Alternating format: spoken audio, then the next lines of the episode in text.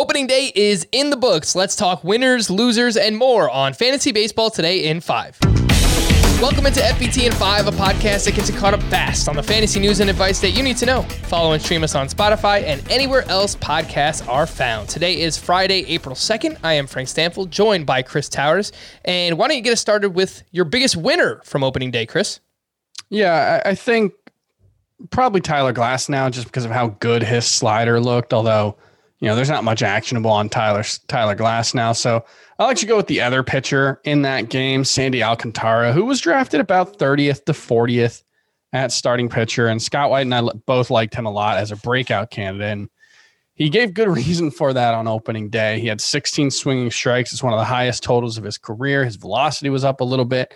Seven strikeouts in six innings, only two walks. Both of those are very good signs for a guy who has you know, long had tr- trouble with control and, you know, never got quite as many strikeouts as you would think with his stuff. If he can continually be around a strikeout per inning guy and be just decent in terms of control, you know, he his average exit velocity allowed was 86.5 miles per hour yesterday. So, you know, he's going to limit hard contact. So if he can be, you know, strikeout per inning or close and decent control, he's going to be a very good pitcher who goes deep in a lot of games. Yep. Very excited about Sandy Alcantara. He was getting a lot of whiffs in spring training, and that's something I wanted to see carry over into the regular season.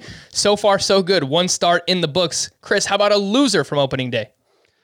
Uh, it's probably got to be Luis Castillo. I don't, I'm not actually concerned. His velocity was down like two and a half to three miles per hour on his sinker and four seamer, but it was very cold uh, in Cincinnati for this game 37 degrees.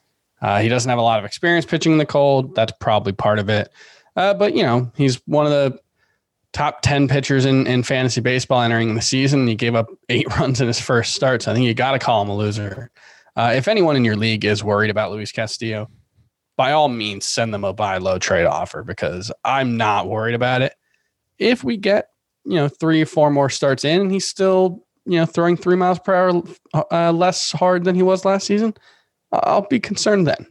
Luis Castillo wound up with minus 14 fantasy points. It's not what you want. On CBS Sports Leagues on opening day. Yeah. But his agent actually pointed out to me, he responded to a tweet. Look at me, big guy, huh?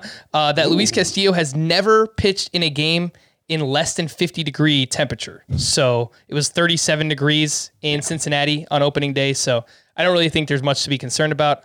I agree with you, Chris. If anyone's freaking out in your league, definitely try to buy low. We had a lot of interesting hitter performances on opening day as well, Chris. But who is a waiver wire hitter that you're looking to add? Someone who is available in 60% or less of CBS leagues.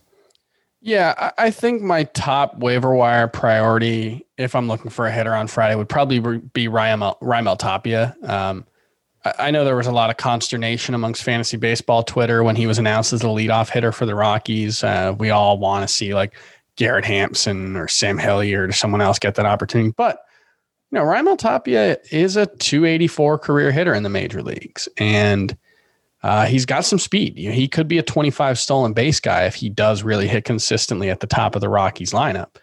Coors Field will always help uh, and, and improve your offensive numbers. And yeah, I think he's about 50% rostered right now in CBSSports.com leagues. He needs to be rostered in all category or roto leagues at the very least.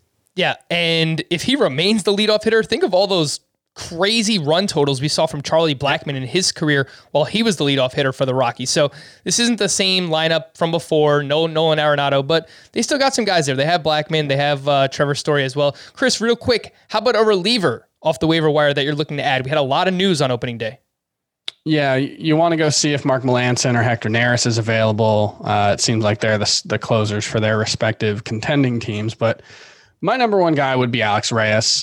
Uh, it sounds like he's going to open the season as the Cardinals closer. He didn't get a save on Thursday, but he was used uh, in the ninth inning of a five run game with Giovanny Gallegos pitching in the eighth. That seems to bear, uh, you know, be a pretty good sign for him. And I think he could absolutely be an elite uh, relief pitcher. I think he could still be an elite starting pitcher. We're talking about one of the best pitching prospects of the last decade before all of his injuries.